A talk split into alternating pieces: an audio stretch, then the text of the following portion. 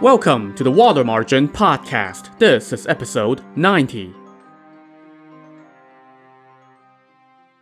Last time, the magnate Lu Junyi was falsely accused by his own steward of joining up with the Liangshan bandits and ended up getting exiled.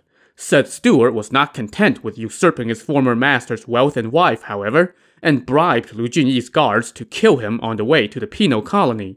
Lu Junyi's loyal attendant Yan Qing killed the guards and saved him, only to have him fall right back into the hands of the authorities, this time with the added crime of killing two cops, which would surely mean a death sentence. With no recourse, Yan Qing decided to go to Liangshan for help, since the bandits were the ones who caused all this trouble for Lu Junyi in the first place.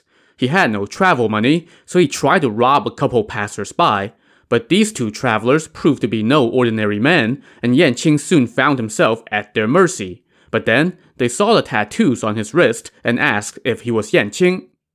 Yan Qing figured his life was forfeit one way or another, so he might as well tell the truth that way, these guys might at least turn him over to the authorities, and he would get to die alongside his master. So he told them, I am indeed Yan Qing from Lu Junyi's household. I was on my way to Liangshan to ask Song Jiang to save my master. The two travelers burst out laughing and said, We nearly killed you. Turns out you're brother Yan. Do you know us? Yan Qing was like, Um, obviously not, but you know, clue me in on why it's so hilarious. As it turned out, these two guys were Liangshan chieftains.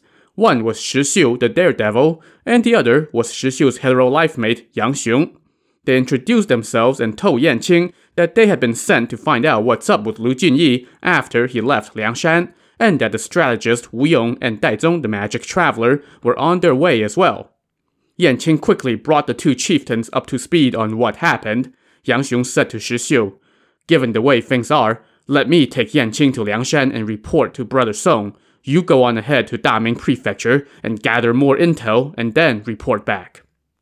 So they went their separate ways. Yang Xiong and Yan Qing rushed to Liangshan. Song Jiang was shocked by the news and immediately assembled the chieftains to discuss their next steps. Meanwhile, Shi Xiu the daredevil went on ahead by himself to Daming Prefecture. By the time he arrived outside the city, it was getting dark and the city gates were already closed. So he stayed at an inn and then went into the city the next morning. As he walked the streets, he noticed that many people were looking very glum and sad. He wandered to the center of the city and saw that all the shops were closed, which was rather odd for the middle of the day. Shi Xiu asked around, and an old man told him, Sir, you must have not heard. There is a Mr. Lu in this city. He is a local magnate. He was kidnapped by the bandits of Liangshan, but then managed to escape. But he ended up being falsely convicted and was sentenced to exile. But somehow the two guards were killed on the way, and the authorities caught him last night. At noon today, they are going to execute him here in the market. You can see for yourself. Hearing this, Shi Xiu walked over to the market, which was situated at an intersection at the heart of the city. Perched on a corner of the intersection was a multi-story tavern. Shi Xiu went in, went upstairs, and sat down at a table against the railing. A waiter came over and asked, Sir, are you dining with guests or by yourself? Shi Xiu glowered and barked, Bring me wine in big bowls and meat in big pieces. Don't ask any damn questions. The waiter was taken aback, but did as Shi Xiu ordered, bringing him two horns of wine and a big platter of beef. Shi Xiu chowed down as he kept a close eye on the action below. Before long, he started hearing commotions. He walked over to a window and looked out. All the businesses along the street were shutting their doors. Just then, the waiter came over and said, Sir, you must be drunk. They're about to conduct official business down on the street. Hurry up and pay your bill and find somewhere else to stay out of the way. What do I have to be afraid of? Get out of my sight, unless you want a beating, Shi Xiu cursed. The waiter did not dare to make another peep and just went downstairs. Shi Xiu turned his attention back to the window. A moment later, he heard gongs clanging down below as a procession of 20 some guards and executioners entered the intersection with a bound Lu Junyi in tow. They stopped in front of the tavern and made their prisoner kneel. Standing next to Lu Junyi were the two Cai brothers, Cai Fu, the superintendent of the prison and executioner, was holding the executioner's blade, preparing to do his duty. His brother Cai Qing was holding Lu Junyi's kang and whispered to Lu Junyi, Mr. Lu, you can see for yourself. It's not that we did not try to save you, but the whole thing went sideways. I have set up an altar for you in the temple up the road. Your spirit can go there to receive sacrifices. Just then, a shout rang out from the procession. It is noon! The Cai brothers removed Lu Junyi's Kang and prepared him for the execution. Cai Qing grabbed a hold of his hair to hold his head and neck steady, while Cai Fu gripped the knife. The magisterial clerk read the crime and sentence aloud, and all the guards shouted in unison that it was time. Just then, someone roared from the tavern behind them. All the Liangshan heroes are here! In the next second, Shi Xiu came bounding down from the second floor of the tavern, wielding his short broadsword. The Cai brothers, not all that keen to execute Lu Junyi to begin with, immediately let go of him and ran away, and they even conveniently removed the rope that was binding him. Meanwhile, Shi Xiu started cutting down guards left and right, and in a matter of minutes, a dozen or so had fallen to his blade. He now grabbed Lu Junyi and ran toward the south. But there was just one problem. Shi Xiu had never been to Daming, and he did not know the layout of the city. Lu Junyi knew the roads, but he was so stunned by everything that was happening that not only could he not speak, he could barely even run.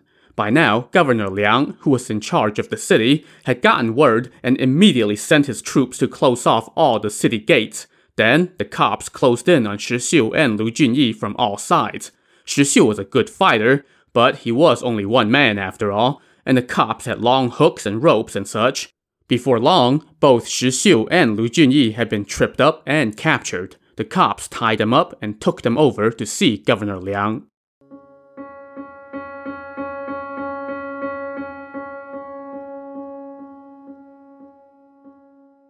As he was forced onto his knees in the governor's courthouse, Shi Xiu glowered and cursed aloud. You damn corrupt crook! I was acting on my brother's orders, and he will soon be here with our army to flatten your city and cut you to pieces. He sent me on ahead to give you a warning. As he kept cursing and showed no signs of fear, everyone just looked on stunned and half scared. Governor Liang thought about it for a while, and then ordered his men to put the two prisoners in big kangs and lock them up in the dungeon for now. He also ordered Cai Fu, the superintendent of the prison, to make sure nothing happened to the prisoners. Cai Fu, of course, was eager to get on the good side of the Liangshan bandits, so he kept Shi Xiu and Lu Junyi in the same cell and treated them to good wine and food every day. So, not only did the two not suffer, but Lu Junyi actually started recovering from his wounds. Meanwhile, Governor Liang did a quick head count and found that about 80 people had been killed in Shi Xiu's little escapade, and countless more were injured. He gathered all their names and handed out compensations for the families of the dead and covered the medical expenses of the injured. The next day, word came that dozens of notices from the Liangshan bandits had been posted all over the city, all bearing the same warning Governor Liang took one look at one of these posters and immediately broke out into a cold sweat. The notice said, Song Jiang, a man of valor from Liangshan, respectfully announces to Daming Prefecture and to all the land.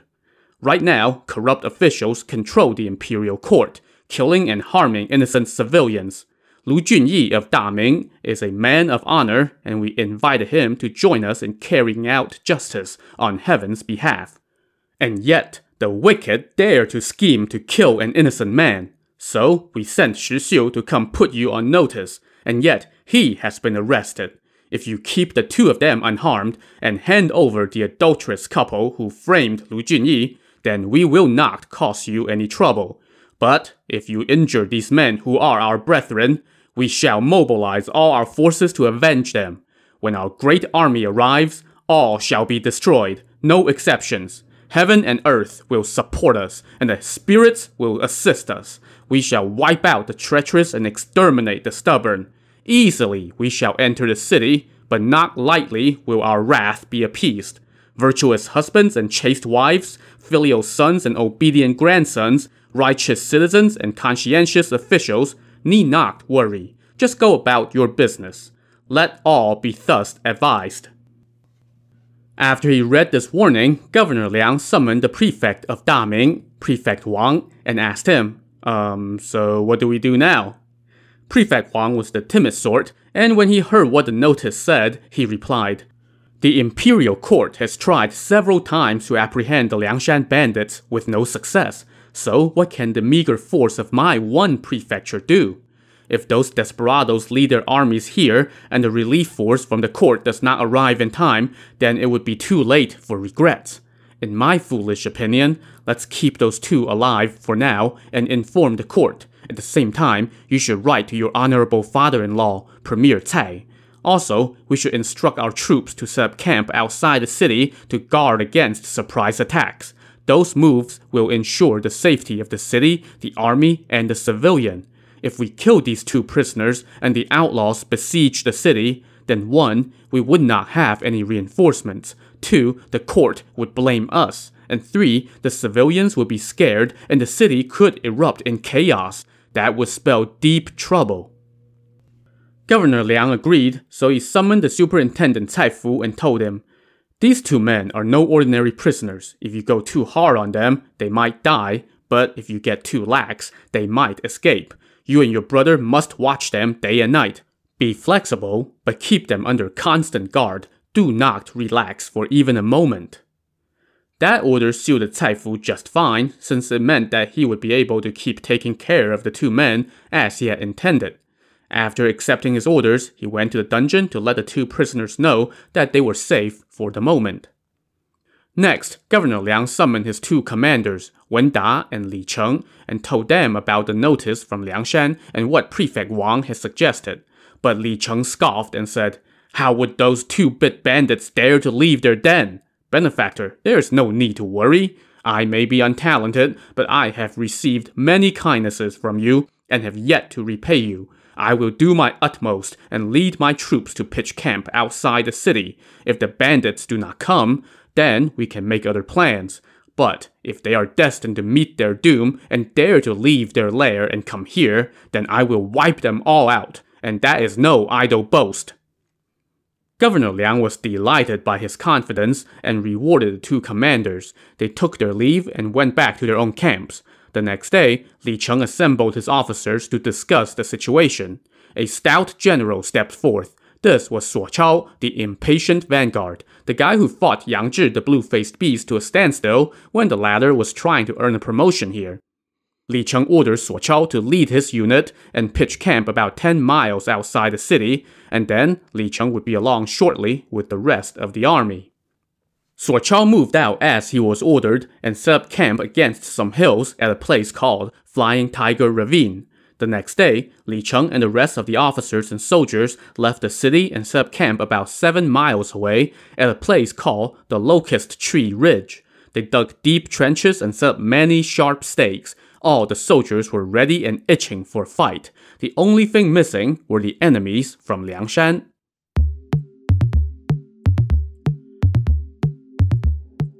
So, what were the Liangshan bandits up to? As it turned out, the notice that was posted all over the city had not come from Song Jiang at all. It was the brainchild of Wu Yong the strategist. He and Dai Zong the magic traveler were on their way to Daming when Yan Qing and Yang Xiong told them what happened to Lu Junyi. Then Dai Zong rushed on ahead to Daming and came back to Wu Yong with the news that both Lu Junyi and Shi Xiu had been captured.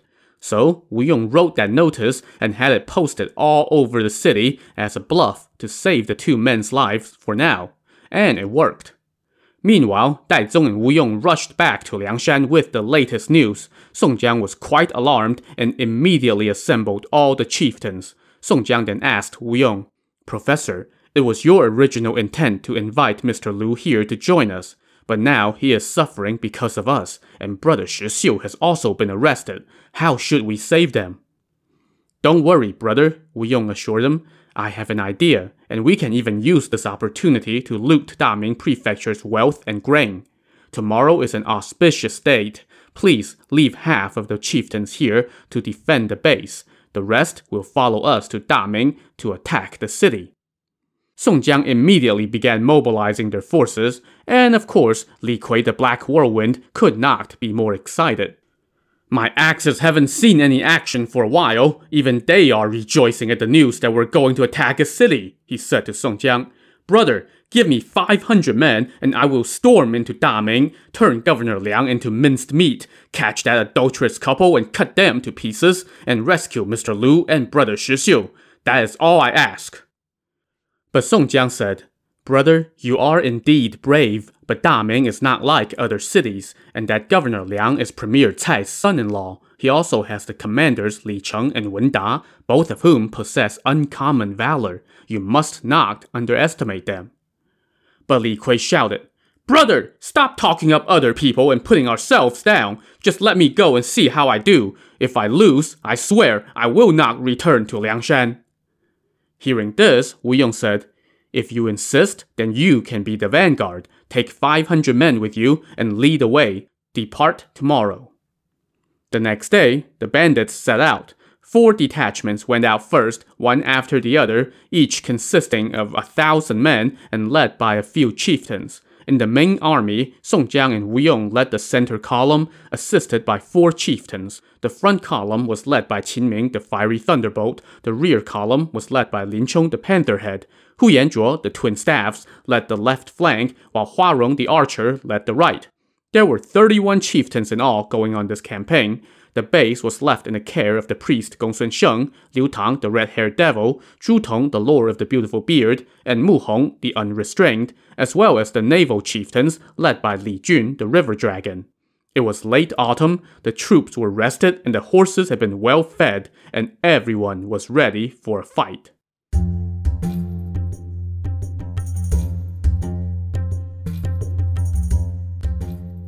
At Flying Tiger Ravine, Suo Chao, the impatient vanguard, was camped out in defense of Daming Prefecture. One day, his scouts reported that Song Jiang was about 10 miles away with a large army. Suo Chao quickly sent word to his commander Li Cheng, who was camped out a short distance away at Locust Tree Ridge. Li Cheng relayed the intel back to the city and personally rode up to Suo Chao's camp to oversee the coming battle. The next morning, their 15,000 strong army had breakfast at 5 a.m., struck their tents at dawn, and marched forward. They picked a good spot outside a hamlet and lined up. Li Cheng and Suo Chao sat atop their horses under the main banner and waited. From the east, they saw a cloud of dust rising to the sky. Soon, about 500 men approached and charged toward their lines. This was the vanguard led by Li Kui, the Black Whirlwind. They all donned red headscarves and were clad in red battle robes. Momentarily, Li Kui stomped out to the front lines. With eyes round and teeth gnashing, he roared at the enemy. Do you recognize the Black Whirlwind of Liangshan? On the other side of the field, that self-introduction did not quite have the intended effect. Li Cheng just laughed out loud and said to Suo Chao, We always hear about the heroes of Liangshan. Turns out they're such second-rate thieves. What's the big deal? General, what do you think? Do you want to go and capture that crook? Suo Chao chuckled and said, No need for overkill. One of our officers will do the job. No need to trouble ourselves. Before Suo Chao finished speaking, one of his officers had indeed galloped out with spear in hand and a hundred riders from his cavalry unit. They made straight for Li Kui's lines. Now, Li Kui was obviously crazy brave, but he and his men were all on foot, so it did not take much for the enemy cavalry to scatter their lines. As the bandits fell into disarray, Suo Chao ordered his troops to charge and give chase. But no sooner had they gone around the hill were they greeted with the sound of war drums and gongs and the sight of more bandits coming at them from both flanks. This was the second detachment from Liangshan, led by four chieftains, the Hunter brothers Xie Zhen and Xie Bao, and the two Kong brothers, Kong Ming and Kong Liang. Suo Chao was taken aback by the bandits' reinforcements and fell back. His commander Li Cheng asked him why he had stopped pursuing the enemy, and Suo Chao told him, we chased them over a hill and were just about to capture them, but they had backup lying in wait, so we could not catch them. What's there to be afraid of with two-bit crooks like these? Li Cheng scoffed. He then personally led the front column of his army and gave chase. But as soon as he crossed over the hill, he was greeted with more bandit reinforcements. This was the third Liangshan detachment, led by the three female warriors, Hu Sanniang, the ten feet of steel, Gu Dasao, the female tiger, and Sun Erniang, the female yaksha. They rode forth with a mishmash army of about a thousand men from all corners of the land. What good are these sorts of soldiers? Li Cheng scoffed again. He then turned to Suo Chao and said, General, go meet the enemy leaders while I take some of our troops and go apprehend their men. Suo Chao galloped forth with his golden battle axe. When she saw him coming, Hu Sanniang turned and rode toward a valley. Li Cheng now sent some of his men in all directions to attack the retreating enemy. In the middle of their pursuit, however, they were rocked by the sound of earth-shattering cries as a wave of bandits swept toward them. Li Cheng quickly ordered his troops to fall back, and they retreated in disarray, pulling out of the small hamlet where they had set up their lines. The second and third Liangshan detachments now attacked from all flanks, scattering Li Cheng's troops. As those troops fell back, they were hit again by the first Liangshan detachment under the command of Li Kui. By the time Li Cheng and Suo Chao managed to fight their way out of this chaos and flee back to their camp, they had lost more than half of the men they had marched out that day. For their part, the Liangshan forces did not give chase and instead set up camp. Licking their wounds, Li Cheng and Suo Chao hurriedly sent word back into the city to ask for help. Governor Liang quickly sent his other commander, Wen Da, out with reinforcements. Wen Da met his comrades at their camp on Locust Tree Ridge, when they told him what happened, Wen Da laughed and said, Such minor irritants are no concern. I may be untalented, but watch me rout them tomorrow. So the next morning, their men ate breakfast at 3 a.m., got ready at 5 a.m., and set out at dawn. Once again, they marched out to the hamlet, where they saw the main Liangshan army led by Song Jiang. The two sides lined up, and from Song Jiang's lines rode out Qin Ming, the fiery thunderbolt he reined in his horse and shouted toward Wen Da's lines. Listen up, you corrupt dogs of Daming. We have been wanting to attack your city for a long time, but have not done it because we did not want to harm your innocent civilians. Bring us Lu Junyi and Shi Xiu and that adulterous couple, and we will leave and promise to never encroach on your city. But if you persist on your misguided path, then you are about to be consumed by a raging fire. If you have something to say, say it now. Don't dawdle. Wen Da was enraged by those words and asked which of his officers would go shut this guy up. Suo Chao immediately rode out and cursed Qin Ming. You were a government officer. When did the state ever mistreat you? Yet you insisted on becoming a bandit. When I catch you today, I am going to cut you to pieces. Death is too good a fate for you. So on one side, you had a guy nicknamed the Fiery Thunderbolt, and on the other side, a guy with the moniker the Impatient Vanguard. So these two were more than ready to dance. They rode at each other, and their weapons clanged while both armies shouted to cheer on their warrior. They fought for about 20 bouts without a winner.